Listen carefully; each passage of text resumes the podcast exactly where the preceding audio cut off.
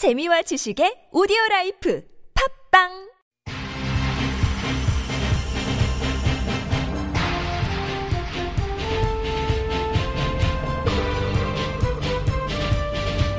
색다른 시선 김종배입니다.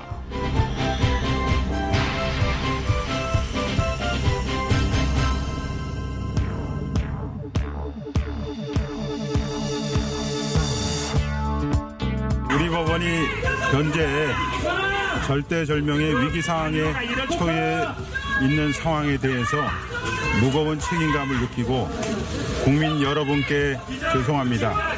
사법농단 의혹 최종 지시자가 본인입니까? 아니면 양승태 전 대법원장입니까? 검찰에서 성실히 답변하도록 그 하겠습니다. 특별조사단 보고서에서 이 모든 상황, 상황이 차장님의 개인적인 스타일 때문이라 한걸 동의를 하십니까? 검찰에서 성실히 답변하도록 하겠습니다. 그 죄송해야 할 분이 본인 혼자라고 생각하십니까? 검찰에서 성실히 답변하겠습니다. 그 국민적인 관심이 큰 사안인데 뭐 하실 말씀 없으신 건가요? 국민들에게? 네.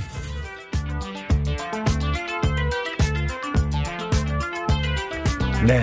사법농단의 실무 책임자로 지목된 임종헌 전 법원행정처 차장이 검찰에 출두하면서 한 말입니다.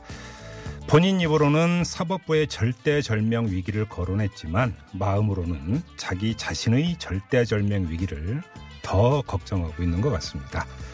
이 기자들의 질문 공세에 검찰 조사에 성실히 임하겠다는 말만 되풀이한 점이나 국민에게 할 말이 없느냐는 질문에 없다고 한 점을 보면 그렇습니다.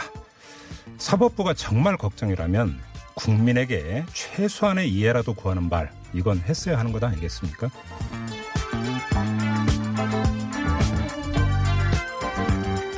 색다른 시선 김종배입니다는 오늘도 우직하게 하루를 정리해 드립니다. 지금 바로 시작합니다. 핵심을 놓치지 않는 깊이 있는 뉴스 토크. 곽재훈 차윤주의 꽉 찬 뉴스. 네. 프레시안의 곽재용 기자 모셨고요. 어서 오세요. 안녕하세요. 네, 차윤주 프리랜서 기자 모셨습니다. 어서 오세요. 네, 안녕하세요. 자, 오늘은 차윤주 기자가 좀 말문을 열어주시죠. 네, 당군 일의 최대 규모 채용 비리 사건으로 홍역을 치렀던 강원랜드 소식인데요. 네, 어, 전체 직원의 30%에 가까운 이들이 친인척 관계라는 통계가 나왔습니다. 그래요. 가족 네. 같은 회사군요. 오늘 조배숙 그 민주평화당 의원이 공개한 자료를 보면요. 네. 1988년부터 이제 현재까지 입사해서 재직 중인 직원 중에서 친인척 관계인 임직원이 950여 명이라고 하는데요. 네. 전체 직원이 3,700여 명이니까 26%를 차지하는 겁니다. 예. 이중 부부 관계가 직원의 21%인 800명, 800명 가까이입니다. 네. 굉장히 특이하죠. 네. 다섯 명 중에 한 명은 부부 관계인 거니까요. 어, 그렇네요. 네. 형제자매 관계는 145명 으로 4%를 차지했습니다. 네. 또 이들 99%가 정규직이라고 하는데요. 네. 우리 사회에서 저- 비정규직 비율이 40에서 한 50%라고 하잖아요. 네. 굉장히 특이하죠. 그러니까요. 정규직 다 정규직이란 얘기니까. 예. 또이 강원랜드 측 설명을 보면 주민 우선 채용 방식이라서 친척 친인척 비율이 높고 또 사내 결혼이 많은 편이라 친족 비율이 높다고 해명했습니다. 아, 그래요. 네. 그래도 이제 부정하게 채용된 사람이 있다면 지금이라도 바로잡아야 할 것 같습니다. 가족 회사 치고는 규모가 엄청 크죠. 네. 다음은요. 네, 서울 남부지검이 오늘 수백억 원대 상속세를 탈루하고 거액의 회사 돈을 빼돌린 혐의 등으로 조양호 한진그룹 회장을 불구속 기소했습니다. 네. 검찰이 파악한 조 회장의 횡령 배임 규모는 총 270억 원이고 네. 또 인천 인하대병원 인근에서 사무장 약국을 운영하면서 1,500억 1,500억 원 상당의 요양급여를 부정하게 타는 혐의도 받고 있습니다. 예. 물벼락, 물벼락 갑질로 사회적 공분을 불렀던 조현민 전 대한항공 전무는 무혐의로 사건이 종결됐습니다. 이렇게 났어요, 결론이? 네. 무혐의로? 네. 매우 시끄러웠는데 무혐의라니 좀 허무하긴 한데요. 네. 어, 서울 남부지검은 조 전 전무에 대해서 이 특수폭행이랑 업무방해 혐의는 무혐의로 처분하고 네. 또 폭행 혐의는 피해자 두 명이 처벌을 원치 않아서 공소권 없음으로 처분했다고 밝혔습니다.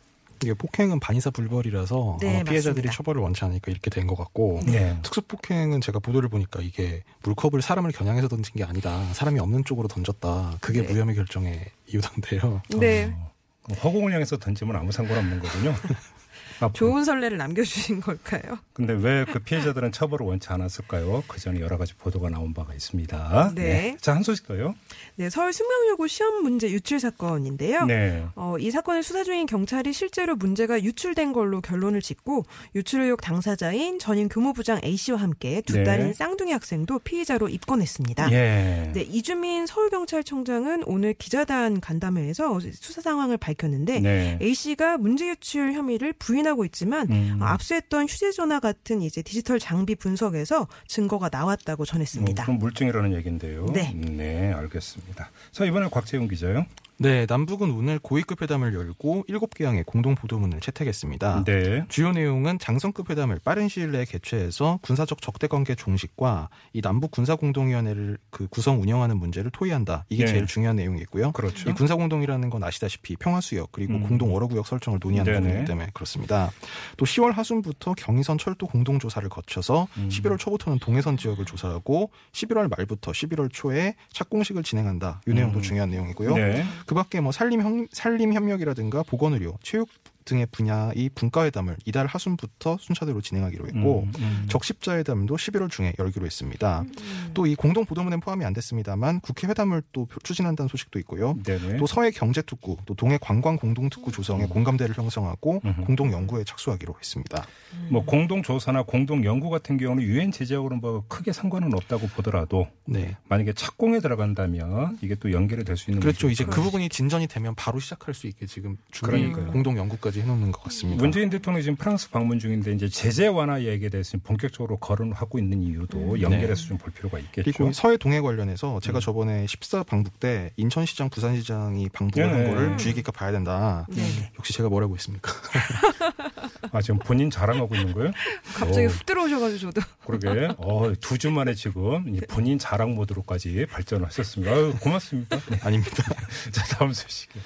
네, 그 이재명 경기지사 관련 연일 사법기관발 소식이 전해지고 있는데요. 네. 이번에는 이른바 해경군 김씨 논란으로 이 부인 김혜경 씨가 이 피고발인 소환조사 일정을 조율 중이라고 오늘 경찰이 밝혔습니다. 네. 관련해서 오늘 한겨레 신문에는 이 계정 주인이 이 김 씨가 아니라 이 지사의 팬카페 회원인 50대 남성으로 밝혀졌다 이런 보도가 나오기도 했는데 네네네. 경찰은 이에 대해서 아직 팬카페 운영자의 추정과 주장일 뿐 음. 확인된 사항은 없다 이렇게 일단 부인을 했습니다. 네. 다만 이 남성에 대해서도 수사가 진행 중이라고 경찰 은 밝혔습니다. 네.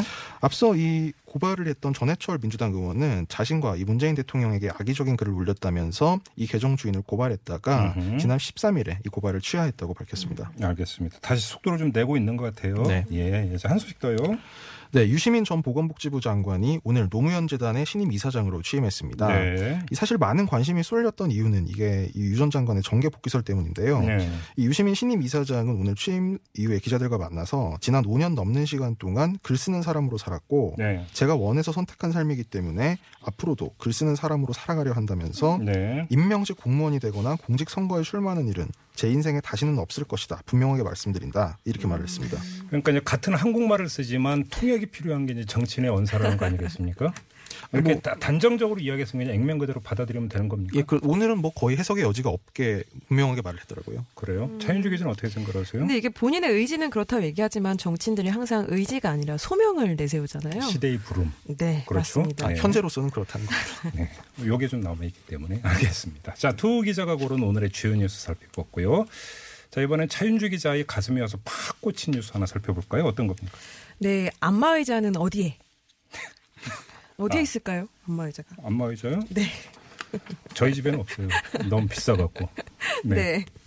김동연 경제부총리 얘긴데요. 네. 어, 지난 2일이었죠. 이제 국회 음. 대정부 질문에서 심재철 자유한국당 의원과 이제 김동연 부총리가 불꽃 논쟁을 부려, 벌, 벌였었어요. 네네. 한 30여 분간 공방을 주고 받았었는데 네. 당시 잠깐 안마의자가 등장했습니다. 오. 어, 한번 들어보시겠습니다. 네. 네. 자료를 보니까 400만 원대 바디프렌드 안마 의자를 장관실 명의로 렌트를 했던데요. 두 차례 걸쳐서 1년치 154만 원을 납부했습니다. 지금 의자는 어디 있습니까? 직원 휴게실에 있습니다. 네, 보면 김동연 부총리가 머뭇거림 없이 즉각 대답을 하죠. 응. 네. 그래서 심재철 의원도 문제 삼지 못하고 이제 바로 다음 질문으로 넘어가는데요. 네. 오늘 한국일보가 보도를 했습니다. 네. 어, 지난주 금요일에 기재부 운영과장 등 이제 과장급 두 명이 추경호 한국당 의원실을 찾아갔다는 겁니다. 네. 어, 그에 앞서서 추 의원실이 안마의자의 행방을 추구했다고 하는데요. 아. 기재부에 관, 그 관련한 자료를 요구했다고 해요. 음. 어, 보면 이제 지출 결의서 뭐 어떻게 이제 지출이 됐는지 음. 나오는 그 학- 항목이죠. 그리고 뭐 결정의 경위, 장관의 독자적 결정인지 여부를 명시해서 달라고 했고 또 안마의자를 최초로 설치한 장소가 어딘지 매우 꼼꼼히 자료를 에, 요구했습니다. 그러니까 이게 네. 김동연 부총리는 당시에 직원 휴게실에 있다고 했지만 네. 이게 거짓말일 가능성이 있다. 네. 이걸 추경호 의원이 이제 네. 추적을 했다라는 거고 네, 네. 그래서 이제 기재부 직원 두 명이 찾아와서 네. 찾아온 이유는 더 이상 문제 삼지 말아달라 이렇게 이제 그 읍소하러 온 거다 이런 얘기인가요? 네. 그런 것으로 이제 들리지만 네. 기재부는 그런 취지가 아니라고 오늘 해명을 했습니다. 네. 어, 이게 지금 수사 중인 사안이라는 이유로 음. 제출하기 어렵다는 점을 설명하러 간 거였다. 이렇게 이제 해명을 했어요. 그래요? 네. 음. 이게 그 심재철 의원이 이- 그 갖고 있는 이 비공개 정보, 아, 비공개 정보. 예. 그게 지금 이 수사 중인 거잖아요. 네. 그 유출 경위랑 해서. 음. 그래서 이제 고 수사 중이기 때문에 줄 수 없다. 이렇게 대답한 거죠. 음. 그러니까 이게 한국당은 이게 장관이 결국 그 세금으로 이 비싼 안마의자를 빌렸다. 네. 이제 이런 이제 의심을 하고 있는 건데. 네. 근데 보면 당시에 직원 휴게실에 있다고 김동연 부총리가 거의 즉답을 했잖아요. 네, 맞습니다. 이게 사실 거짓말이면 정말 큰 문제가 됐을 텐데 이- 이런 이런 답이 바로 이런 답을 바로 한다는 거는 네. 이게 상식적으로 그런 거짓말을 거기서 강크게 바로 할 수 있는 그런 상황이 아닐 것 같은데요. 그래서 이제 그, 그럼에도 불구하고 한국당은 그걸 의심하고 있는 상황인데요. 네. 근데 이게 또그 공개를 요청한 자료가 매우 세부적이고 음. 좀이 하여튼 그렇긴 하지만 충분히 제가 봤을 때 공개할 수 있는 자료 같긴 하거든요. 네네. 그래서 이제 한국당에서는 안마의자 행방을 캐묻고 있는 건데 음. 그 대정 신성한 대정부 질문장에서 김동연 부총리가 거짓말을 했다고 의심하는 걸로 추정이 되고 있습니다. 음. 뭐 그렇게 볼 만한 이유가 뭐 좀 제출이 된 게 그 오늘 제가 이 안마의자가 어디 있는지 찾아보기 위해서 상당히 노력을 했는데요. 네.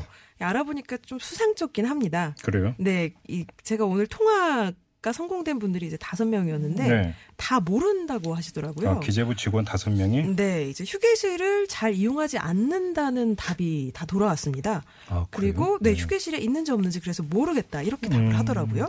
그리고 또 요 그 비품을 관리하는 팀장과 과장은 오늘 출장이라 하루 종일 자리를 비우고 있었고요. 되게 간단한 사안인데. 네. 예. 핸드폰으로 통화를 정말 수십 번 시도했지만 음. 받지 않았습니다.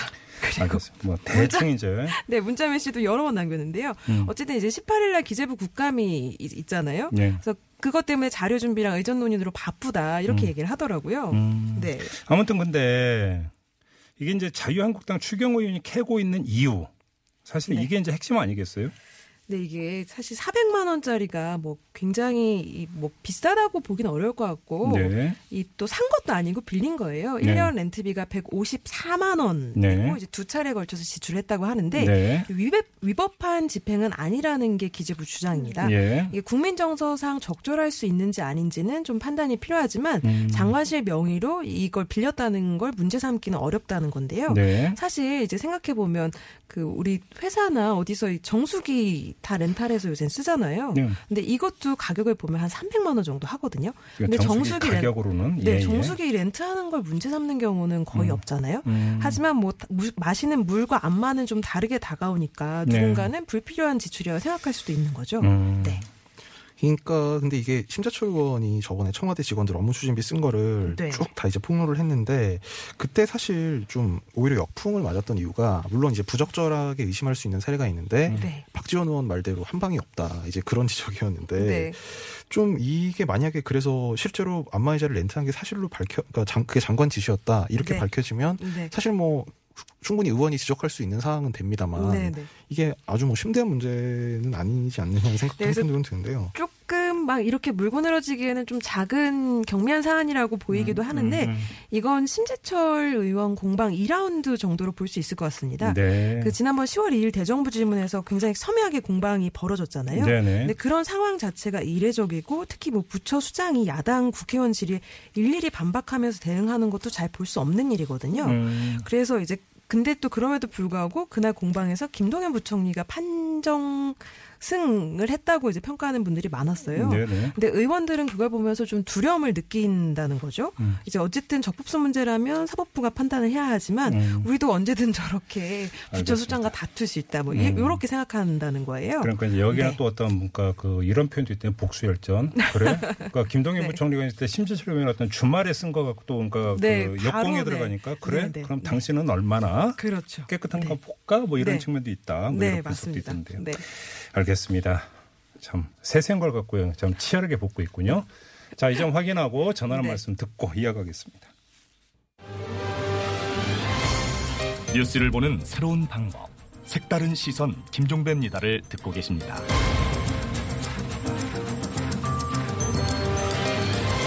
네, 두 기자와 함께하는 꽉 찬 뉴스 시간인데요. 자, 이번에는 곽재용 기자에게 꽂힌 뉴스 한번 들어보겠습니다. 어떤 건가요? 예, 통일 일꾼들의 관성의 법칙이라고 할 수 있겠는데요. 오, 예. 오늘 고위급 회담 취재단에 포함됐다가 취재에서 배제된 탈북자 출신 기자 이야기입니다. 아, 조선일보 기자 얘기죠? 네. 이거 어떻게 된 건지 좀 잠깐 정리 좀 해주세요. 일단 이게 통일부에서요. 오늘 고위급 회담을 한다고 이제 언론에 공개를 한 시점이 지난 금요일 오후였어요. 예.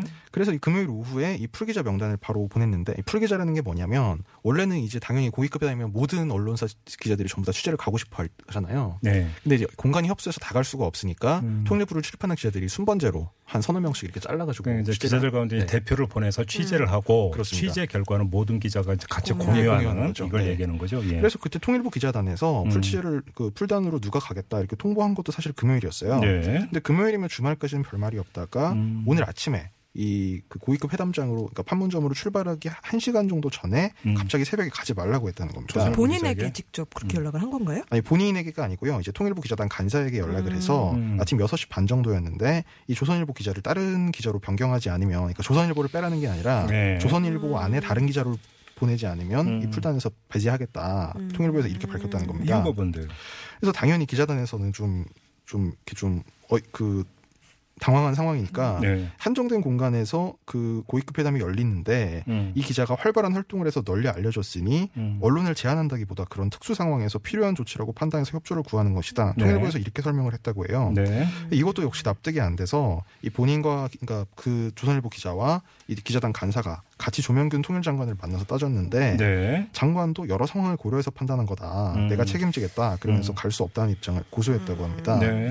이후에 장관이 다른 기자들을 만난 자리에서도 뭐 여러 가지 상황을 감안한 판단이다. 뭐 음. 판문점이라는 상황, 남북 고위급 회담이라는 상황 이런 걸 굉장히 강조하면서 뭐 틀린 점이 없었다 이렇게 얘기를 했습니다. 그런데 이게 혹시 비슷한 이전 사례가 있나요? 이게 뭐 비슷한 사례라고 하기는 좀 그렇고요. 네. 일단 우리가 북측 지역으로 그러니까 한국 기자가 북한 지역으로 넘어가서 취재를 할 때는 당연히 탈북자가 가면 그쪽에서 당국에서 가만히 있지 않을 테니까 신변 문제 때문에. 그렇죠. 이 음. 신변 안전 등의 이유 때문에 뭐 이게 공식적인 룰은 아니고 그냥 암묵적으로 그냥 그 탈북 출신이나 이런 기자들은 그쪽으로 취재는 안 갔습니다. 네. 뭐 사실 본인들 안전도 위험하니까요. 네네. 그렇죠. 다만 이제 우리 쪽 구역, 그러니까 남한은 그러니까 한국 정부의 통제력이 미치는 지역에서는 그런 음. 제한이 없었는데요. 네. 오늘 배제됐던 이 조선일보 김명성 기자만 해도 음. 이 2월달에 이 김영남, 김여정 등 북한 고위 대표단이 이 방남을 했을 때 네. 풀시에 들어갔었습니다. 아, 예. 예. 음. 게다가 오늘 회의 장소는 판문점이긴 하지만 판문점 남측 지역 평화의 집이었거든요. 예. 음. 통일 부는 북한에서 요청해가지고 그런 건 아니라고 주장했던 것 같은데요. 통일부 기자들 반응은 어떨까요? 그러니까 그 부분이 좀 그런데요. 이게 실제로 북측 요청이 없었고 통일부가 자체적으로 판단을 내린 거라면 음. 금요일에 명단을 보냈을 때 사실 이런 문제를 주- 제기할 수도 그쵸. 있었고 뭐 협의할 수 있는 시간이 주말에 있었는데 네. 그 오늘 갑자기 오늘 아침에 한 거를 봐서 사실 그런 저런 추측들이 많았습니다. 음. 그래서 통일부 기자들이 지금 통일부에 출입한 언론사가 50개인데 그 중에 하나 빼고 49개사들이 동참해서 그, 그 통일부를 비판하는 입장문을 냈어요. 아, 예. 기자단에서는 이 김 기자의 고위급 회담 취재를 일방적으로 배제한 건 부당하다. 음. 그래서 음. 북한이 과거 입맛에 맞지 않은 취재진 방북을 불허한 경우는 있었지만 네. 남측 지역에서 진행되는 회담에 통일부가 선제적으로 특정 기자를 배제한 건 전례가 없는 일이다. 음. 이렇게 지적을 했습니다. 결국 그래서 이 그 통일부 장관 조명균 통일부 장관에게 사과 그리고 재발 방지 약속까지 촉구를 했는데요. 네. 그래서 조금 전에 이 남북 고위급 회담을 마치고 돌아온 이 조명균 장관이 통일부 회담본부에서 브리핑을 가졌어요. 이 문제와 관련해서도 예, 그렇습니다. 예, 뭐라고 했는데요? 일단 유감 표명을 했어요. 유감스럽게 생각한다. 음. 그리고 지금은 굉장히 중요한 시점이라는 측면에서 음. 이김 기자가 가는 것은 이 어렵겠다고 판단했다. 그러니까 네. 기존 판단은 이제 유지하면서도 유감스럽다고 표명을 한 건데 네. 다만 이게 좀 탈북자인데 이 사실 통일부가 탈북자의 권리를 가장 적극적으로 보장해줘야 되는 부처인데 그쵸. 오히려 차별한 거 아니냐 이런 지적이 있었는데 음. 여기에 대해서는 차별이 아니다. 그럼 앞으로 이런 일이 생기면 이런 또 이런 결정을 할 거냐 음. 장관한테 이렇게 따졌는데 오늘 오늘 같은 상황이면 같은 판단을 내릴 가능성이 있다. 그러니까 한마디로 오늘 결정 자체는 잘못되지 않았다는 입장을 고수를 해서 음. 계속 아마 지금 기자단과 갈등이 좀 더 끌 것으로 보입니다. 그래요? 이 그 해당 기자가 탈북자란 이유로 그 없는 것처럼 이제 취급하는 것 같은데요. 계속 그럴 수는 없는 거 아닌가요? 그렇죠. 사실 지금 이제 남북 관계가 많이 바, 그러니까 국면 자체가 많이 바뀌었습니다. 그래서 하이칠 저희 판문점 선, 그 판문점 선에 채택된 남북 정상회담 때를 생각해 보면 예. 당시에 김정은 북한 국무위원장이 오면서 보니 실향민들과 탈북자, 연평도 주민 등도 오늘 우리 만남에 기대를 갖고 있는 걸 봤다. 음. 이 북한의 최고 지도자가 공식 석상에서 탈북자를 언급한 게 이게 처음이었어요. 네. 이게 마- 정말 이 김정은 위원장 방명록 문구처럼 이게 이, 이런 게 바로 평화의 새 시대의 어떤 한 측면이었는데 음. 이 남쪽이나 북쪽이나 이 소, 소위 이제 공무원 이제 음. 나라 녹을 먹는 분들은 어느 정도 이 관성을 그러니까 구, 옛날에 어떤 관, 관례를 따르는 이 습성을 어떻게 할 수가 없는 것 같습니다. 그러니까 이제 그 북한이 빼달라고 요청을 했는지는 현재로서는 확인할 길이 없습니다. 그러니까 그렇죠. 단정할 수 있는 부분은 없는 건데 네. 만에 하나라도 그런 일이 있었다라고 한다면 네. 북한의 어떤 그 태도 변화도 좀 필요하다 이런 말씀이신 거죠? 물론이죠. 아니 그쪽 최, 최고 지도자가 탈북자도 이런 음. 변화를 바라고 있다고 공식적으로 언급을 하는 시점이니까요. 예, 예. 알겠습니다. 사실은 어찌 본다면 그 미묘하고 소소할 수도 있지만 어찌 보면 남북 교류가 많아지면 많아질수록 언제라도 불거질 수 있는 또 사안이기 때문에 네, 그렇기 때문에 이거 음. 그 지금 좀 이른 시점에서 이런 음. 문제가 생길 수 있을 때 좀. 정리를 원칙대로 정리를 바로 그것 한번. 원칙은 분명히 정리하고 넘어갈 필요는 있을 것 같습니다. 음. 자 이렇게 확인하고요. 꽉 찬 뉴스 마무리하겠습니다. 곽재용 기자, 차윤주 기자 두 분 수고하셨어요. 네, 감사합니다. 네, 감사합니다.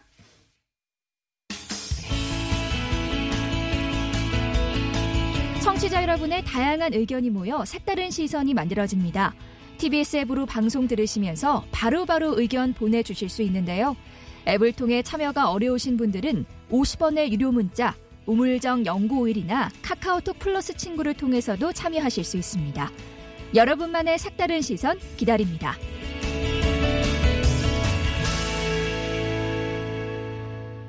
네, 김동연 경제부총리가 이런 말을 했습니다. 유류세 한시적 인하를 관계 부처와 협의 중이고 연내에 시행할 것이다. 이렇게 밝혔는데요. 이 최근 국제 유가가 가파르게 오르고 있죠. 여기에다가 고용부진, 고용부진 문제가 겹치면서 이 곧 발표될 고용 대책 가운데 하나로 유류세 한시적 인하가 적극적으로 검토되고 있다. 아마 대책에 담길 것 같다. 이런 전망이 나오고 있는데요. 이러다 보니까 또다시 이야기가 나오고 있는 게 유류세 전반을 좀 이 시스템을 다시 정비할 필요가 있는 것 아니냐. 이전에 얘기 많이 나왔죠. 이 이야기도 함께 나오고 있다고 하는데요. 전문가 연결해서 한번 진단해 보겠습니다. 참여연대 조세재정개혁센터 소장을 맡고 있는 정세은 충남대 경제학과 교수 연결합니다. 여보세요. 예, 안녕하세요. 예, 안녕하세요, 교수님. 유류세를 한시적으로 인하한다. 이 카드 어떻게 적절한 카드라고 평가하세요, 교수님?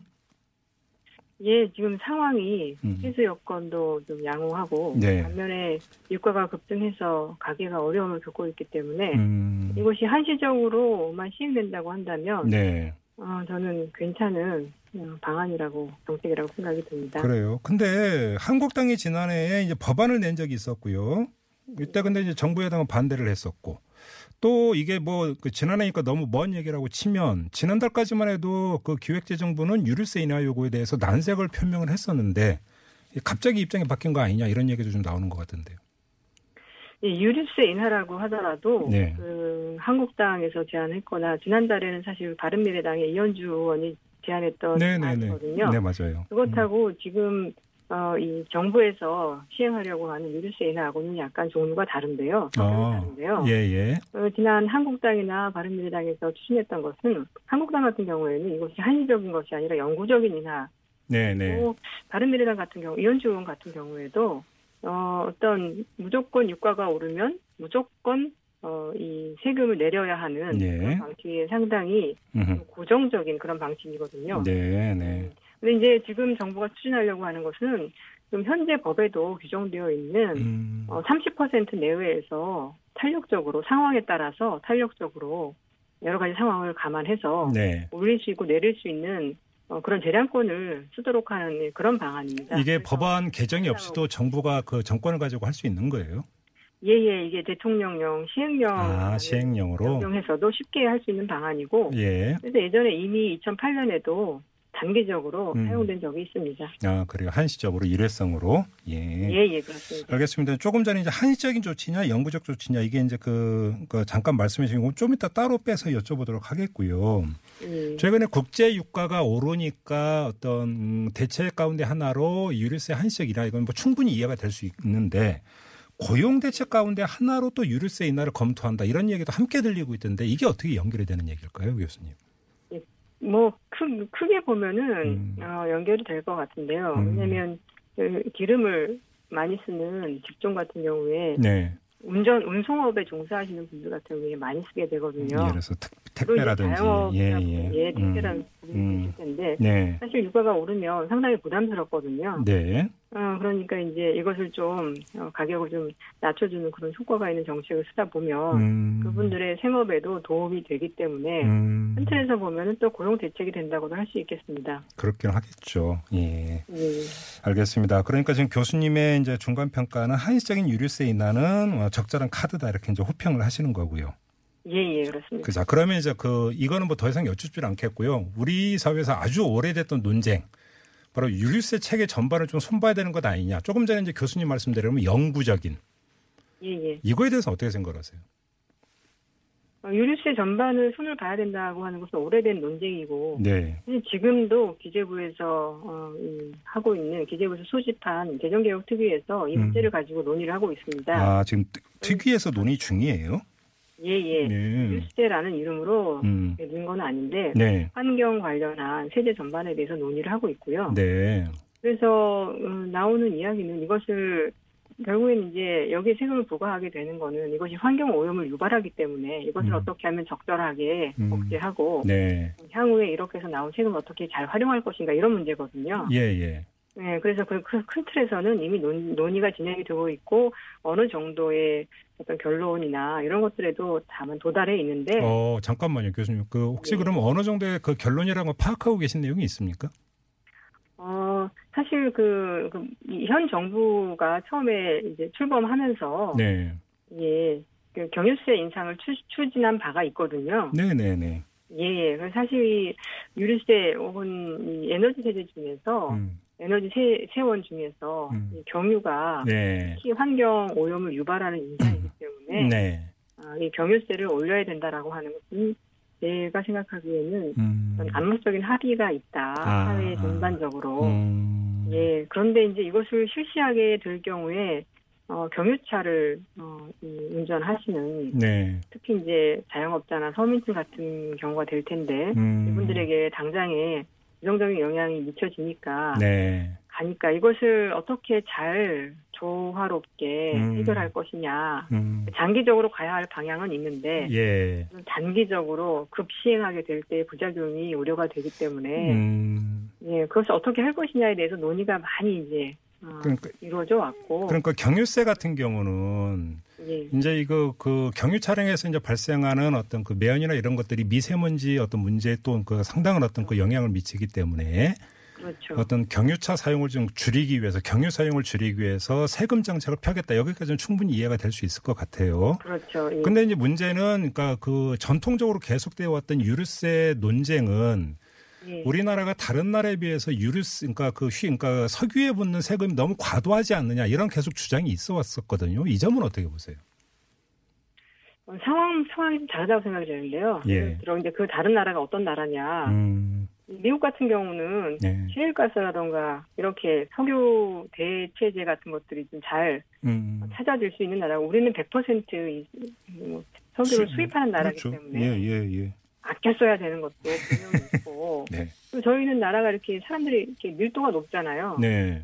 그러니까 이제 뻥 뚫려 있는 지역에 사는 사람들보다 음. 환경 오염의 문제에도 더 민감하고 네. 그렇기 때문에 단순하게 음. 다른 나라는 낮은데 우리가 너무 높다 이렇게 얘기할 건 아닌 것 같고요. 네. 그리고 상황에 따라서 그런데 저희가 이렇게 좀 높게 부과함으로써 이것을 아껴 쓰고.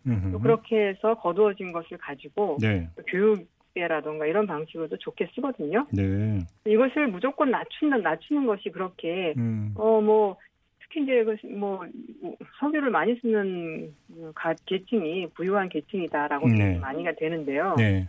감세라고 하는 것은 기본적으로 음. 어, 이 역진적인 성격이 있기 때문에 네. 웬만하면 이것을 음. 제대로 거두고 이것을 쓰는 부분에서 잘 쓰는 것이 좀 바람직한 하다고 음. 저는 생각했습니다. 그래서 근데 이것을 제, 예. 제가 지금 유류세라고 통칭을 했지만 그 세금 항목이 여러 가지가 있잖아요. 뭐 예. 교통 에너지 환경세도 있고 지방 주행세도 있고 교육세도 있고 예. 여러 가지가 있는데 그냥 다만 이제 그 석유 제품에 붙는다고 해서 유류세라고 이제 통칭을 하지만 예, 예. 근데 이 세금 중에는 정률제가 아니라 정액제로 그냥 리터당 얼마 딱 이렇게 정해져 있는 게 있잖아요. 어, 그렇죠. 예. 그런데 이제 일각에서는 이런 얘기도 하더라고요. 그러니까 국제 효과가 춤을 추는데 예. 근데 예를 들어서 그 국제효과가 그 상당히 내려가는데도 정액제로 만약에 그 가는 세금 같은 게 요지 부동이면 그 부담이 전부 다 국민에게 다 가는 것 아니냐 이렇게 주장하는 사람도 있어요. 이런 시각은 어떻게 평가해야 되는 겁니까? 어, 그, 뭐, 가격이, 이것을 그러면 정액제가 아니라 음. 뭐 다른 방식으로 세제를 개편하자. 음, 이러한 얘기인 것 같기도 한데요. 네네. 사실은 이것은 이 세제는 상당히 복잡하기 때문에 여러 개의 세제가 서로 얽혀 있고, 음, 그렇죠. 그리고 이제 이, 이렇게밖에 할 수 없었던 그러나만 이유도 있을 거예요. 네. 왜냐하면 이제 환경 오염을 좀 줄이기 위한 그러한 음. 큰 목적에서 이 세금을 부과하는데, 음흠. 그러면 사실은 정확히 부과해야 된다면 얼만큼의 환경 오염을 유발하느냐에 따라서 붙여야 되거든요. 그렇죠, 그렇죠. 또 이제 그 계산은 또 어렵거든요. 그렇죠. 그러다 예, 보니까 예, 예. 이 리터를 많이 쓰게 되면 음. 그 양을 많이 쓰면 음. 환경 오염을 많이 유발할 것이다라고 해서 그렇게 붙여진 것이고요. 네. 네, 그렇기 때문에 사실 그것이 이 유류세 논쟁에 있어서 저는 핵심이라고는 생각은 들지 않, 들지는 않고요. 음흠. 그리고 이제 우리가 이것을 환경 오염을 막기 위해서 어떻게 적절하게 수준이나 아니면 장기적으로 그러한 방향으로 이끌어가기 위해서 음. 로드맵을 어떻게 정하느냐 네. 이런 문제가 이제 더 중요한 문제라고 생각이 듭니다. 알겠습니다. 이제 그 관련해서 마지막으로 다시 한번 정리를 해서 이런 질문을 드려볼게요. 국민들의 불만은 국제효과가 오르면 국제효과가 오르면 그 부담을 고스란히 국민들이 다 안는데 국제효과가 내린다고 해서 그러면 또 그러면 그 기름 가격이 그만큼 내려가는 것도 아니고 결국은 그 이- 이유를 봤더니 상당 부분이 세금 때문이더라. 이러면 이거 너무 국민 입장에서는 좀 그 뭐한 거 아니냐 이런 그 주장은 비합리적인 주장이라고 보세요.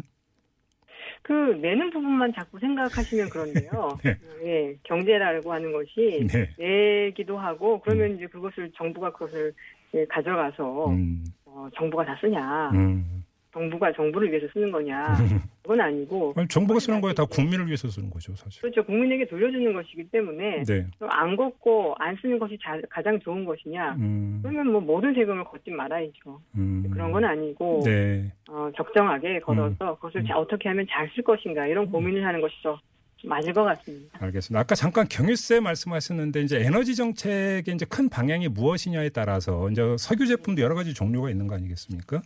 예. 이것도 지금 그러면 그 아까 말씀하셨던 특위에서 지금 그 조정이 되고 있는 겁니까 검토가?